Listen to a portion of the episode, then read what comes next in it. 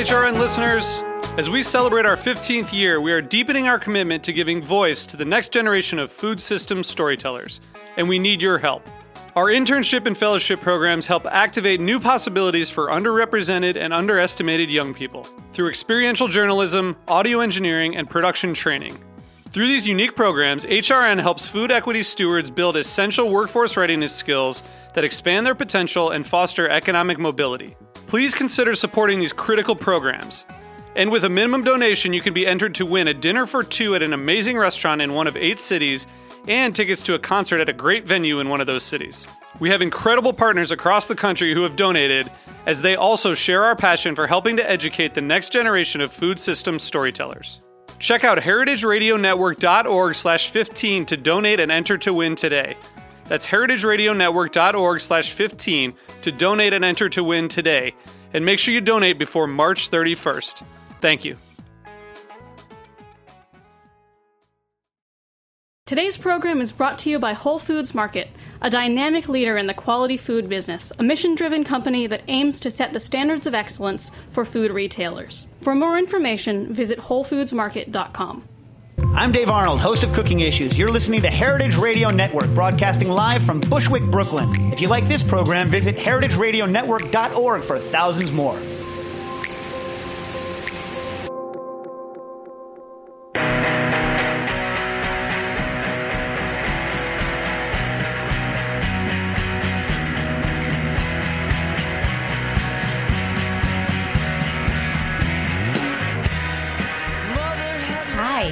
Welcome to Eating Matters, where we talk about food policy and how it impacts all of us. I'm your host, Jenna Liut, and we're broadcasting live from Brooklyn on Heritage Radio Network. If you've been following the food news, food news recently, it seems like the food startup industry is exploding with new companies launching every day that caters to a person's every food whim. These startups range from the intensely mission driven, aiming to affect large scale change for people on the planet, to the celebratory, those that indulge in America's ever intensifying love affair with food. In addition to new types of products being created every day, there also seems to be myriad delivery options for getting those products to your doorstep at the click of a button. Today, we're going to take a closer look at this trend. When did the rise of the food startup really start to take hold, and what, what prompted it? Are we in a food startup bubble that is likely to soon burst? What drives someone to want to start their own company, and what are some of the challenges you can expect to face along the way? Joining us today to delve into some of these questions is Derek Denckla, an impact investor and advisor and social entrepreneur with a unique focus on environmental sustainability.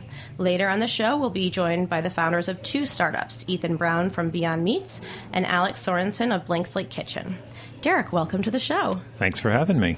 Um, we're excited that you could join us today. Yeah, so, me too. Um, why don't we start off? Can you can you tell me how a little bit about how you got into the food startup investment space and what really originally attracted you to the sector?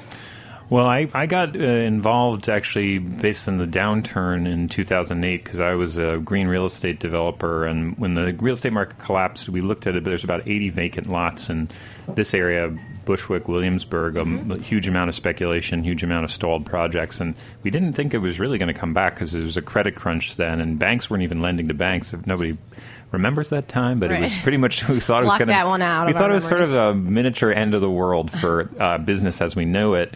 And so I began thinking, you know, my impulse in doing green real estate was to provide a social and environmental focus to uh, um, uh, business solutions to those problems. And um, so I pivoted a bit and thought, why don't we um, think about those empty lots as being opportunities for uh, urban agriculture and revitalize them as um, uh, a source of business opportunity for the communities that would be devastated if those lots remained empty the way they did from the 60s through the 80s. Um, so I began exploring that as an option, and then through that, I encountered that you can't just uh, look at urban agriculture as an isolated thing, but it's part of a larger food system, and there's a whole ecosystem of distribution, uh, food processors, restaurants, um, on and on and on through this whole system of uh, of uh, creating food and uh, producing and, and processing it. So it got me really interested, and I touched into uh, or lucked into um, a, a conference um, by Slow Money uh, which is a national movement attempting to uh, try to create more opportunities for um, sustainable local businesses to thrive through changing the way that investors think about um, placing capital with those businesses, kind of altering their investment expectations with an understanding of the r- new risks that those businesses are taking. So one thing kind of led to another. Yes, indeed. That was a bit peripatetic, but yes. um, am I right in thinking that there are more food startups now than ever before? And if so, what happened? Well, it's an, it's a really good question. Um, I think the there's a couple of factors that uh, that uh, um, kind of have created a food startup revolution. I think the first thing is that a lot of um, what happened in 08 happened to a lot of other people. So a lot of times people who were displaced from like traditional um, uh, corporate job track that existed before then began thinking about starting their own companies as a way to hedge against the economy economic downturn. They had a lot of skills, so you had like a, a very skilled, very educated group of people who were displaced, and so they started looking to um, put up their own shingle and try something new. So there's mm-hmm. a huge workforce, very talented, and they're looking for opportunity. Um, they were looking for opportunities in, in, in ways that a lot of times were reacting to the system that they saw as a failure, the same way I was. So they looked to food because food is, um, is a much more immediate, tangible, um, uh, sort of market resistant quality to it, right? People always have to eat, right? Mm-hmm. They don't always have to refinance their mortgage or um, buy the new gadget but they do have to eat. So there's there's a certain market resistance that caused people to look to food, maybe on a very simple level. And there's a lot of people with a lot of very intense business and investing skills who started to like probe that space. At the same time, uh, the the tech space, which uh, has been uh, an investment opportunity space for venture capital since the 90s, mm-hmm. got really oversaturated, and there's like there was there wasn't a lot of room to to wiggle. So capital does what capital does is looks for uh, a place to um, to uh, invest when one market is saturated. So they they were looking for a pivot. So they looked at you know clean energy at first, and then mm-hmm. they looked around and they saw f- there was opportunities in food because the food industry is made up of these ten large you know mega corporations that were just poised to be taken down in the way that the tech companies had done similar kind of um, what they call disruption or mm-hmm. other people call innovation when they're feeling more polite, and they completely kind of changed information management systems and, and media and entertainment. So they were looking for another industry to uh, disrupt, create efficiencies p- potentially, or create opportunities. Right. And what are some of the startup trends that are gaining traction um, both with investors and consumers in, in recent years? So, ideas that have really just taken off?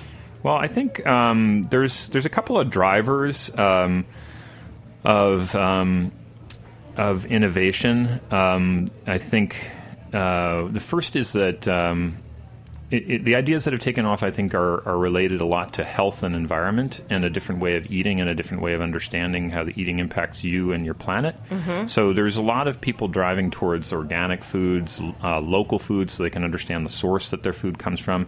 In fact, there's a Mintel study from 2013 that all the investment community got really excited about that local for the first time displaced organic as a value that people attach to food, like a very high value mm-hmm. that they mm-hmm. would they would pay because uh, people usually pay a higher premium for organic, and they were willing to do the same for local. And I think it's a, out of distrust of the globalization of the food system, you know, uh, the commodification of of uh, foodstuffs in the center of the uh, supermarket being this huge swath of things that are unhealthy for you. So there's a combination of distrust and um, uh, a desire to be healthier and, and part of a, a, bigger solution. So that's driving a lot of it. Um, then you combine that with these companies that came online in 2008, and there's a lot of savvy social marketing that these companies have engaged in that um, previous big food companies couldn't do as, as at, in such an agile way, and so they they began to capture people's imagination more. So there's a lot of um, opportunity in that space um, with, that people have taken advantage of. With just their marketing techniques or their or their message. Both. I think you know you have to. We have a joke in the food investing community that uh, fifty percent of the investment takes place eighteen inches from your face. so, like you, you know, and the same is true for the consumers. Like you can capture someone's attention once, but if your brownie stinks, mm-hmm. um, uh, no one's going to come back. So they uh, part of it is they capture you with message, and, mm-hmm. and part of it they capture with flavor. There's been a real um, the, another trend is that people are are, are upset with the, the, the, sugar, fat, salt diet that they've been given. They're concerned about f- uh, food related illness of diabetes and coronary failure and, and uh, obesity, and so um, they're looking for alternatives and um, some of those alternatives are are are, are um, punching up flavor that comes from other places. So freshness and um, authentic flavors are things that people are really looking for as a way to um, have interest in your food, but without the sugar, fat, salt explosion of the Dorito, let's say. And you know, t- and speaking of message, um, it's it seems that there are more, at least to me, it seems there are more socially conscious businesses founded today with the aim of really um, trying to make a difference uh, for the people and the planet. Um, and I'm, I'm wondering, in your opinion, if, if you think this motivation is real or if it's simply window dressing. And how, as a consumer, how can we kind of see through the greenwashing to what a company is, is you know, actually doing or not doing? That's a that's a great question. I mean, um, greenwashing is a big problem throughout industries, but I'm I'm less worried about that in some ways because I feel like if everybody uh, accepts a community standard that's really high and other people are trying to meet it, as long as they're not lying, that's okay. Like if Pepsi says we've reduced our water consumption by 40% and our bottles use 40% less plastic, it's still Pepsi and they're still peddling like, you know, sugared poison, right? But um, but it's like they're they're stepping in the right direction. And so there's no Right. there's no food company out there that's like totally pure. You know, you look Yeah. at you look at like Chobani, which you know basically like caused an explosion of of support for the New York dairy industry, where dairy prices were going through the roof because they were trying to keep up with the Chobani's demand for yogurt. Great local food story, uh, both here and now they have a plant in Idaho. But if you go to eat a Chobani yogurt, it's got as sometimes has as much sugar as as like uh, drinking the same equivalent ounces of a Coke. So, you know, so the question is like, what's good food, what's bad food? It's it's Right. challenging. It's it's about um, you know transparency and about people trying to do the right thing. And if if the consumers continue to hold brands to those standards, the standards will continue to escalate. The thing that's kind of upsetting though is that some of the trends are kind of phony and weird, like gluten free and all that stuff, and they Right. Try to respond to consumers seeming like they're responding to health issues when gluten uh, intolerance maybe affects five percent of the population. And there's some people who say that there's other health related issues related to long chain gluten or foods that come from industrial fla- flours and wheats, but you know, in general, that's a that's Michael Pollan has really shot a, a, a like an arrow at that and tried to deflate that um, that trend, and that's a that's a greenwashing trend because it's it's it's it's attempting to do something that seems like it's good for the consumer, but it's really just creating a lot of fluff and product marketing. Right. Um, are, are food startups unique to tech heavy urban places, do you think, like New York City and San Francisco, or are they happening elsewhere? And in, in your experience, who do you find most of these businesses wanting to target in terms of the consumer? Oh, that's an interesting question. Another trend that I would say, by the way, that's driving the food um, startup space is that back when I was a kid and like I was coming up through the ranks, like there were like two options for you. You could wear a suit and go like to work in daddy's office, or you could be in a rock band. Like that was like those were your those are your options. Like, um, but now it's like um, the um, the creative careers, and rock band is like a stand-in for a variety of creative careers that were viable at the time. So uh, photographer, graphic designer. You could you, we could architect. You could go down the line of, of viable careers that now are less and less viable, um, harder and harder to uh, to realize a, a career or return on. So a lot of creative people uh, who formerly were drawn to what I'll call the rock band holding uh, space. Uh, they're they're drawn to doing startups. So now, like people, you go to bars and they don't talk about like, oh, I'm in this cool band, I play guitar for X, Y, Z. Now it's they're a like, startup. now it's a startup. So Yeah. that it's that's both by necessity and and cultural shift. That also business. Like when I was a kid, business was super uncool. Like if I told you I was starting a business, like you would turn away and you'd be like, that guy's lame. but now, if somebody says they're starting a business, it's like, hey, tell me more. Like people are interested in business. So Right. there's a change in that cultural climate, which I think is in some ways really exciting because it means that people are, are willing to put their heart and their ethics into a business. And I think that's part of the shift of why there's um, ethical businesses because people who are entering business are entering it from a different way. They weren't. They're not doing it just a pure get rich thing. They're trying to express their full selves, which includes their commitment to social and environmental issues.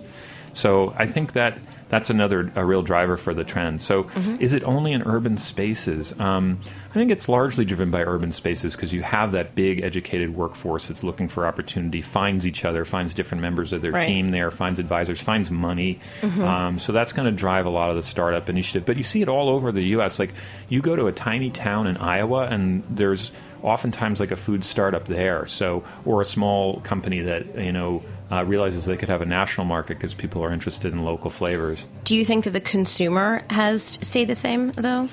in terms of who these businesses are businesses are, are catering to? No, I think the consumer's changed too. I think the consumer is you know, if you read the newspaper, which would put you in the minority of most people who can, how they consume their media, but if you consume any media, let's put it that way, if you're on BuzzFeed or whatever, you're you're getting barraged with uh, foodborne illness stories. I mean, over and over again, the obesity in the armed forces. I mean, mm-hmm. who would have thought a report would come out called "Too Fat to yeah. Fight"? Right. So, I mean, it's like insane. So, right. um, I think the consumer is um, feeling a little overwhelmed about how much food is a problem, and I think they're looking for solutions. So, I think all consumers, like organic foods, are off the charts in Walmart. Right. So. Um, consumers are buying, you know, assertively products that they think are better for them. Right. Um, okay. One one last question before um, we go to break. I want to know from your perspective, how do you assess the saturation of the of the food startup industry? So I can think of like a dozen meal and grocery delivery service services off the top of my head, and that seems like a whole lot. Like, have we have we reached a, a tipping point, um, saturation point, and when will this stabilize, if ever? I don't know. I mean, that's that's a good question too. I I think that you know we're we're used to a, a state right now which is a vacillates between like massive innovative iteration within a certain category and then huge consolidation like like over the last 30 years there's been massive industry consolidation in, in industries like airlines where there are fewer and fewer choices and higher and higher prices so um, and then there's other trends for consolidation, like uh, through tech, which are somewhat troubling, where uh, you have something like Uber, which takes this industry that is very fragmented and mom and pop shop, turns it into something quote unquote efficient for the consumer, but then becomes sort of disastrous for those mom and pop shops because mm-hmm. they're so big that they out they out um, negotiate those those folks at a scale that they can't can't deal with a billion dollar corporation on the other side of the table. So um, I think there's there's actually kind of a sweet spot where um, innovation and iteration really um, in a certain space can be really productive for the consumer and for the businesses. Like um, if you have, uh, for instance, let's try take food delivery. You have a uh, 12 million consumers in New York uh, City area. Um, if you had 12 different companies each trying to go after a million cus- customers, those customers would be better served if 12 companies were competing for the same market space. Mm-hmm. But there's a pushback from consumers because they get confused about the different options. Like, what's different between uh, Fresh Direct and Good Eggs, let's right. say? So, um, and a lot of times they try to trample in each other's marketing territory, and so it's hard to discern. But and so sometimes we're the victim of our own desire for efficiency. So like the the joke that I say is the most efficient system is a fascist mar- fascist market controlled state, right? You make the trains run on time, it's and true. the yeah. eggs come from the government consolidated it's marketplace. it's efficient, right? But it's not. There's no price. There's only price controls as the government agrees to it, and and it doesn't make for any innovative entrepreneurship, and it kind of deadens the marketplace in mm-hmm. places mm-hmm. in places where that has exhibited itself. So I think there's there's some and there's an impulse here in this country to break up those kind of monopolistic practices through like antitrust laws. So we want to have competition. Uh, the trouble is for the consumer and the investor is like who's the horse to bet on to win. Like if I spend a lot of time figuring out how to order from Fresh Direct and they go out of business, God forbid, tomorrow, mm-hmm. like that's going to be like a, a loss of consumer enthusiasm, and I'm going to go back to my local supermarket. So there's there is something to be said about saturation being uh, problematic. But in general, I think it's it's great for business and it's great for consumers. More jobs, more opportunities. Right. Oh, great. Um, so, as I mentioned in the introduction, um, you are an investor in many food, or an advisor um, to many food startups, and you have an exciting opportunity for both investors and entre- entrepreneurs coming up in April. Can you tell us a little bit more about this? I sure can. Yeah, we're every year for the last five years, uh, Slow Money NYC, which is a, a local networking uh, organization related to the national movement, we put on a, um, a really great community building event called Food and Enterprise, where we um, try to catalyze connections between investors and entrepreneurs to finance a better food system. So, despite the generic title, there's a real impetus on on uh, emphasizing how to to build a better food system for everyone. And we've created a, uh, what we think is a really dynamic uh, gathering for people to both do business and do good. And so uh, we've we've created a lot of uh, intense interactive possibilities for businesses. There's a pitch fest that uh, entrepreneurs can apply to who are seeking capital. Um, there uh, is a showcase for goods and services that at the event uh, all day long can um, uh, showcase what they're doing to the to the investor public or potential buyers. Um, there's an expert exchange where you can um, potentially connect with a uh, consultant that can improve your business or your ability to invest. And uh, there's a variety of incredible speakers that we have lined up to um, talk about ethical business as well as um, food system. Um, uh, investing. So there's it's a, it's like a conference on steroids because we have like um, it's like a trade show and a uh, entrepreneur and investor education combined with your traditional kind of workshop, conferencey, talking head kind of thing. So it's a lot of different points of interaction. It's a lot of fun. We always have great food. Uh, Ah, and well, there you go. And Yeah. and Heritage Radio is a media sponsor, It is right? indeed, and we really appreciate that. So it's April 8th and 9th, and it's at the, the glorious Pfizer building, 630 Flushing Avenue, which is a real heart of the local food movement these days. All right. Well, I will be there. Excellent. Glad to for one. okay, we're gonna we're gonna take a quick commercial break right now to hear a word from our sponsors, and we'll be right back with the second half of our show.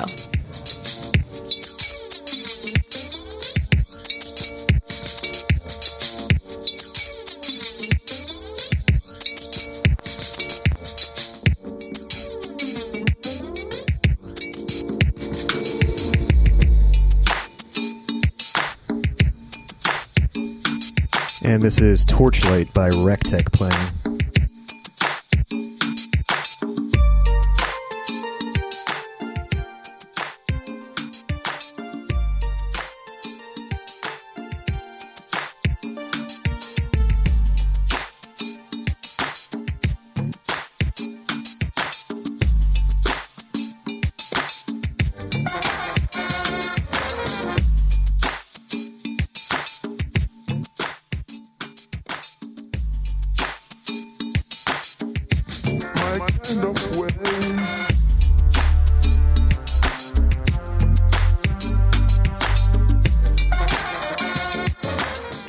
Since I was little, my grandma lives in Florida, and every time I call her, she's always like, I know it's you because I can hear the smile in your voice. Growing up, when my grandpa was still alive, he loved to fish.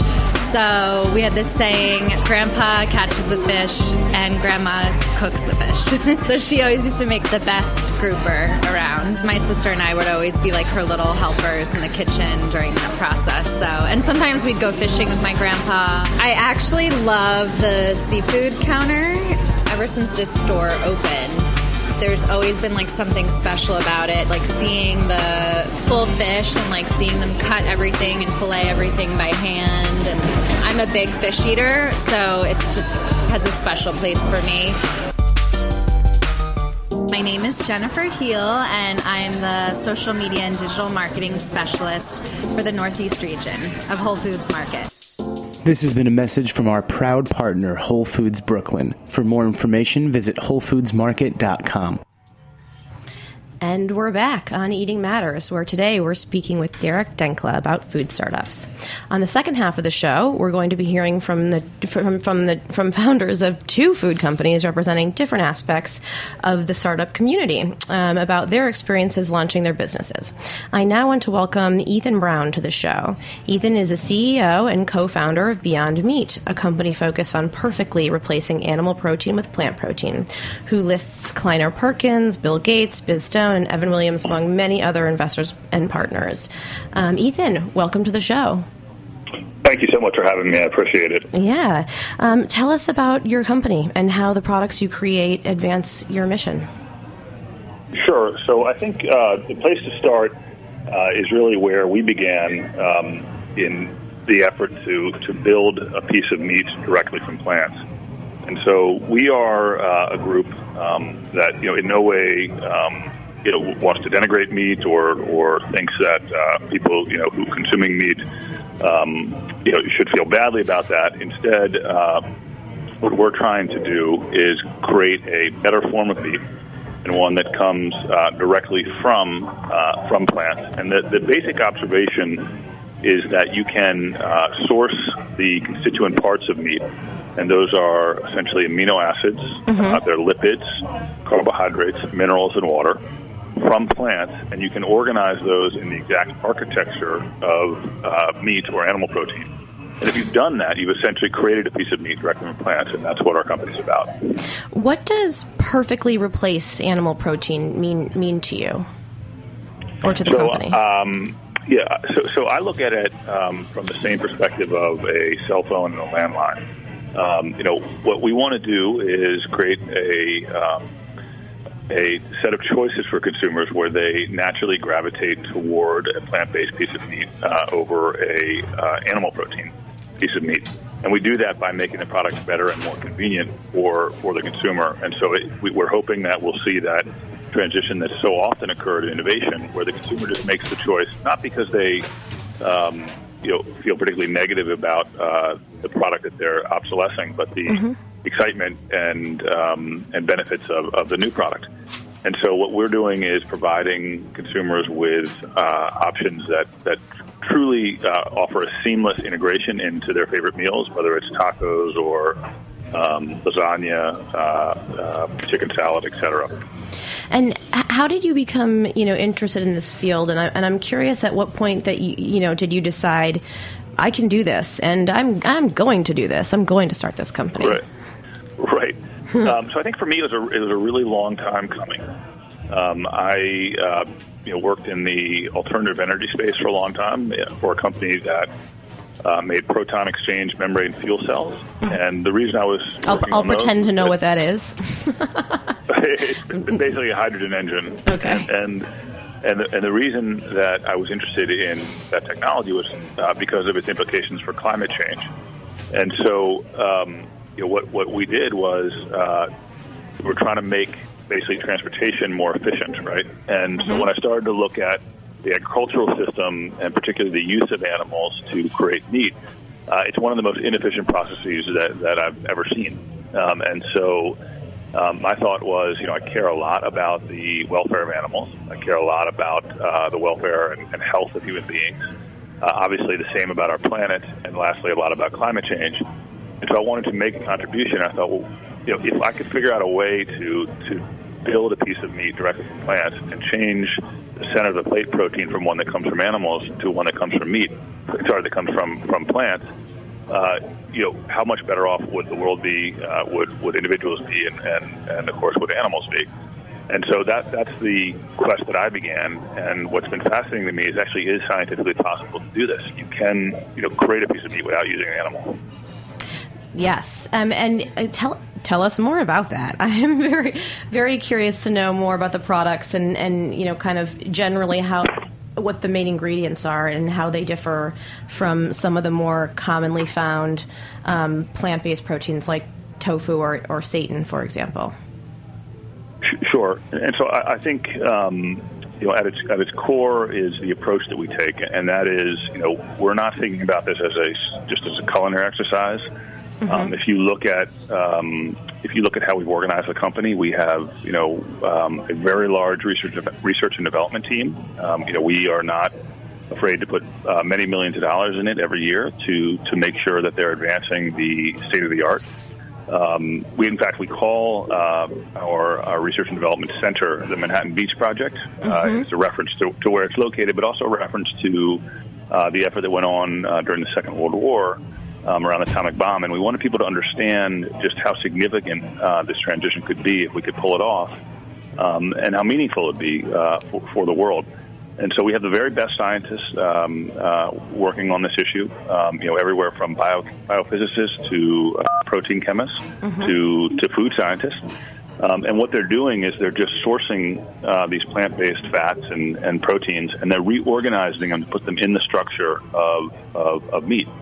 And so uh, it's a much more sophisticated effort than what you've seen in the past, uh, where you know they've been primarily putting uh, soy and wheat together um, uh, and providing that to consumer. You know, not to say those products aren't good; they are good. But our our quest really is to create, uh, to use the blueprint of meat, our understanding of the architecture of meat, to go ahead and and rebuild that and, and offer that to to consumers. So it's, it's, it's at, a, at a more sophisticated level, I think, uh, and our products. Every year they get better and better. We're not there yet. Um, You know, we're not perfectly indistinguishable, but I think uh, I do see the day when that will become possible. Th- There are some people who say that producing meat alternatives are incredibly resource intensive and, and could, in fact, be less environmentally sustainable. Uh, How does your company address? I mean, is this an issue for your company? And if so, how do you how do you address the issue of energy usage in, in creating these products? Sure. So great question, and so we look at that a lot, and and whether it's water use, land use, energy use, um, or emissions, uh, you know, we come out favorably relative to the to the animal protein uh, that that we are uh, offering a, a replacement for. Mhm. So I, I wouldn't. I, I would challenge the people that are saying that to to, to do the research and and uh, you know. If you think about it, so what the animal has become in our system, right? And there's you know 70 billion animals raised and, and slaughtered every year. Uh, they're they're a bioreactor, right? They're they're a they're a, uh, a biological system for converting tremendous amount of plant matter, energy, um, uh, and, and feed into uh, into into muscle or meat, right? And they're enormously inefficient at it. They have to carry around a big body to do that. Uh, they, they use so much energy in the process um, that what we're saying is, look, we've identified that as the bottleneck in the production process, uh, and we really don't need that piece of equipment anymore. We can replace that and build it directly from plants. Have you experienced any regulatory or legal challenges uh, thus far throughout the startup process? And, and if so, how have you I mean, navigated there's, those? there, there are annoyances here and there. I mean, there's little like there's you know the, the regulatory um, structure was set up over you know uh, many many decades, and so it's incoherent, right? There's there's there are. Um, we talk a lot about it on this on this show. Yeah. yeah, I mean, I mean, you can you can buy one thing in one aisle of the supermarket and not in another, and it depends on whether it's you know regulated as a supplement or as a food, and so you know about all those things. So there's been annoyances like that, but has there been some sort of wholesale pushback from the meat industry? Not at all. Like, in fact, we talk regularly with some of the largest meat companies in the world. Um, as you know, the the um, the uh, the former CEO of McDonald's is on our board. Mhm. Um, you know, th- this is you know my approach is one of collaboration and of, of uh, you know trying to transition the system to one that's healthier for people and, and healthier for the planet and, and animals. Do you get the sense that some of these um, manufacturers are looking to expand into the plant-based protein space themselves, or are you um, sort of you know le- leading the way in this? Uh, I think it's both. I mean, I, I think that a lot of companies are watching what companies like my own are doing um, to to potentially, you know, either incorporate that into their offerings. So, so if you look at the growth, for example, I was with a major meat buyer, a global meat buyer, yesterday uh, for, for for a household name, and I was asking them questions about the, the different trends they were seeing. And uh, for example, one of the areas that's exploded in their portfolio is organic turkey, right? And so you can only guess you can only guess the reasons people look it. Well, they don't want antibiotics, you know, they don't want hormones, and they don't want the cholesterol and, and saturated fat of ground beef, right? So there's only so many places you can go, and all we're offering is an extension on that and saying, you know, okay, fine, you can have turkey, but you can have an even cleaner source of protein, which is one that's right from plants. And so I, I do think you're going to see more and more, you know, mainstream meat companies uh, offer plant-based versions of their products. And but one thing that seems particularly unique about your company is um, just reading kind of some of the press on your website is the acclaim for uh, for the product for the for, uh, and that's taste, which is um, you know which is king, right for for, for the consumer. Yeah.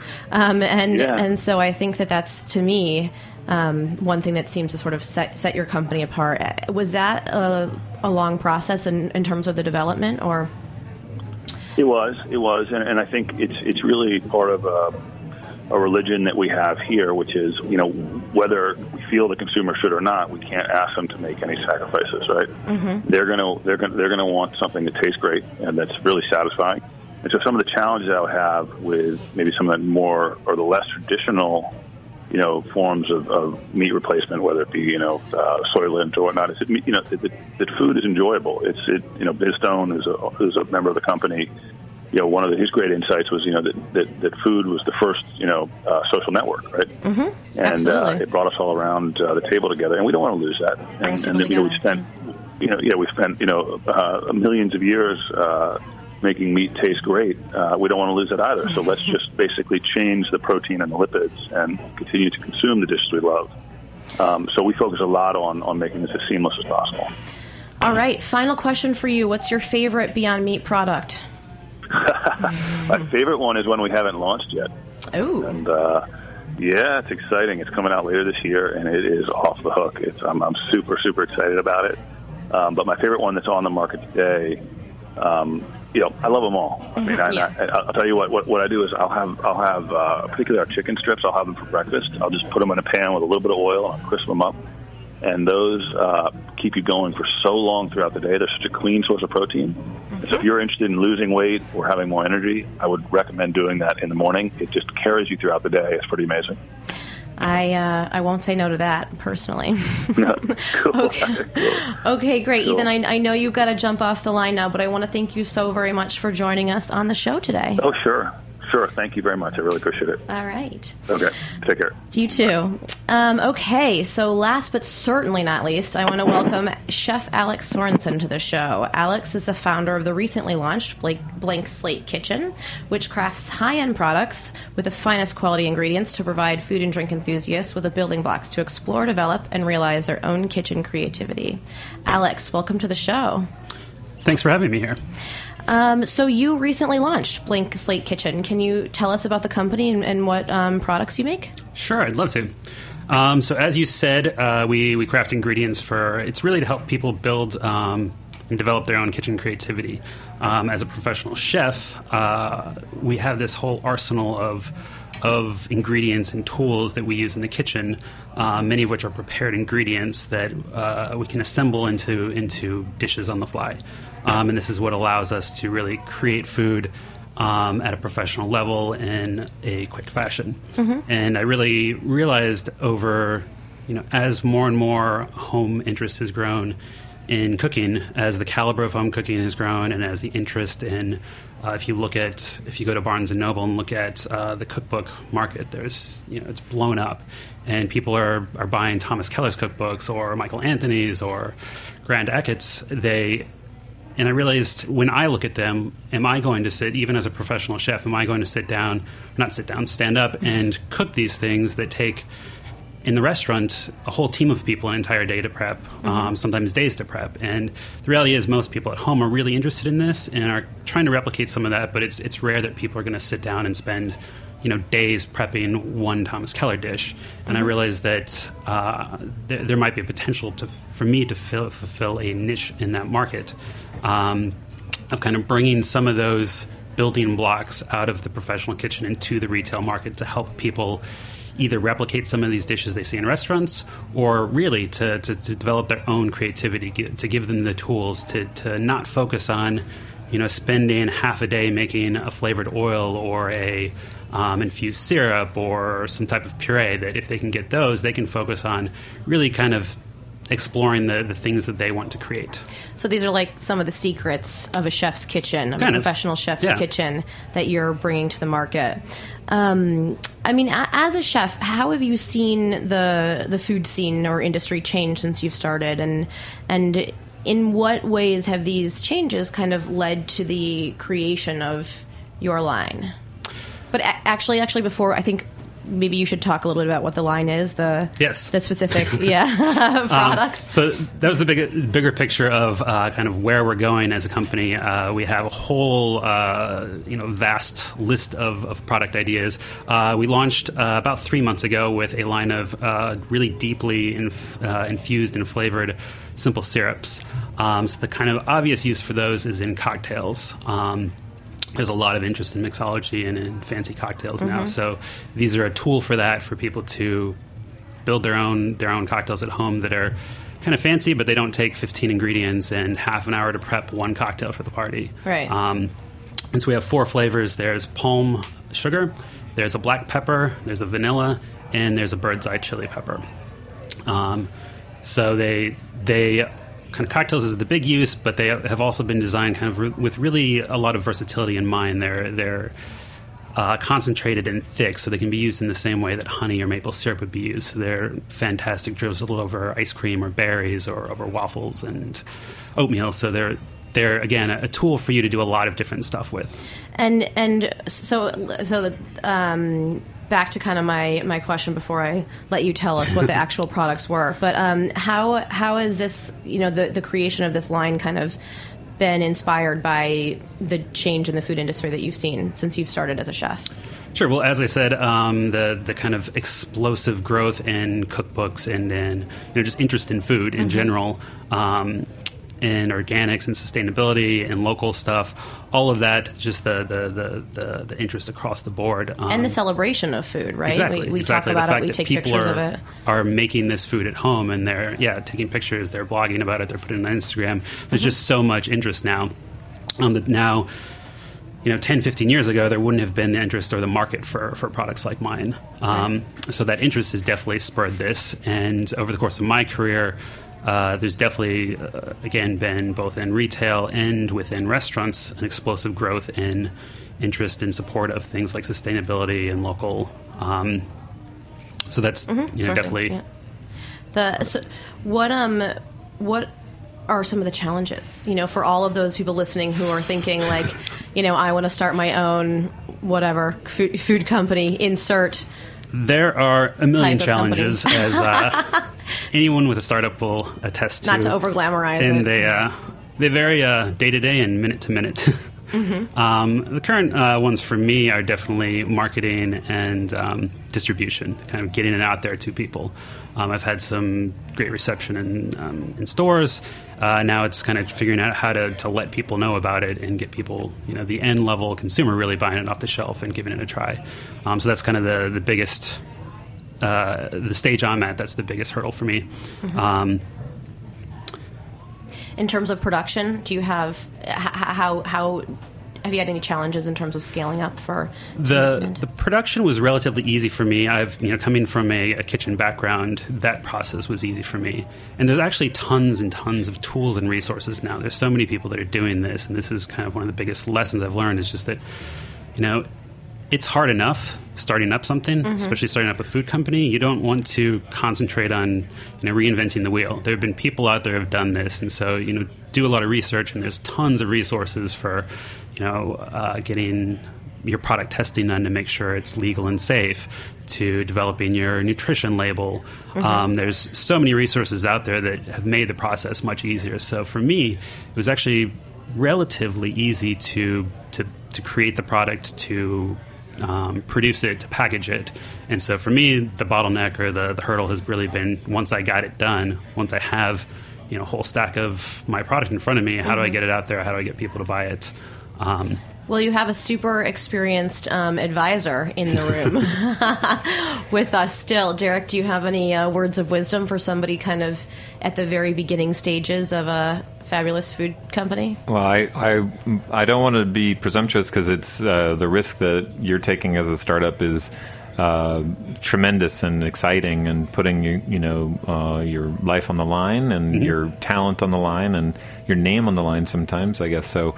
Um, I think that uh, whatever advice I give would be with uh, that grain of salt, is that I'm coming from a place of no risk, right? So, um, so, and an entrepreneur's posture is all risk, right? And especially if you quit your day job and and uh, and try to do it full time, then you're, you know, you kind of you've cut the cord and you're you're trying to you know figure out if the shoot will pop, right? Mhm. So, um, too many metaphors in one, uh. I think I should have st- stuck with one, but um, so. I would say that the biggest challenge that I've seen with companies that have a profile like yours, um, which I would describe as like a passion project, uh, you know, where you have a talent and you're trying to transfer that talent into a product that can be consumed more widely than in just a restaurant so that you can reach more people. So it's like the difference between like a musician playing in a club and putting out a record, right? So, um, the biggest challenge is that passion driven projects, which are the most exciting and, and, and really translate to flavor and consumer excitement, oftentimes the people who start those projects um, don't realize how much of what they do is going to be sales and marketing. And so, for instance, like some of the companies that we respect the most, um, they really are only sales and marketing companies. They don't actually make anything. So I'll give you an example like Organic Valley. Organic Valley does not make any dairy products. Organic Valley is a cooperative marketing and branding company that um, coordinates the, pro- the processing and production of other people's dairy products made according to their standards. So, um, so it's a huge lift between the sort of, and if, if you metaphorically, that's the division between the passion of the farmer who's making the products and the um, the expertise of the company that's delivering it. So that's the biggest sort of um, divide that I see in entrepreneurs is that when they get to this point where their sales hit about a quarter of a million, where it's like hard for them to do it themselves anymore, and they realize that they don't their skill set for marketing and branding is either not developed or they don't like it at all. They either have to obtain some partner who will help them do that part of it, some business savvy person. And there are people out there, people with MBAs now, or food, you know, uh, uh, you know, or food studies MBAs, uh, who want to help in that way. But if they if they don't find the right mix of support in that way, it can be really challenging for Mhm. them. So that would that's what I would say the biggest challenge that a company like yours tends to face. I don't know your particular challenge, but but that that's really they because they're sort of like you know I play the violin, but I don't want to book the concerts. Yeah. Alex, where can we find your products? Um, they are available in about 15 different stores now, um, scattered around Brooklyn and Manhattan. Uh, a lot of small places, uh, Brooklyn Fair, both of their locations, Saraghina Bakery, um, Depanneur in Williamsburg. They're also available online, uh, kind of nationwide, on farm2people.com and Undiscovered Kitchen, um, which are both very supportive of small local producers. Um, so those are kind of the best places you can look and find them. Great. All right. Um, I am afraid we, we, we ran over and we're going to have to leave it there today, but I want to say a huge thank you to our guests, Derek Denckla, Ethan Brown, and Alex Sorenson for joining us today. Our show is produced by my brilliant co host, Kim Kessler, and myself, and our wonderful intern is Austin Beniarski. Show music is by Tim Archer, and I want to thank our sponsors and our show engineer, Jack Inslee. The show's available on Heritage Radio Network website or as a podcast on iTunes and Stitcher. You can also find us on Twitter at Eat Matters HRN. Please find us on Twitter. I'm Jenna Liute, and thank you for listening.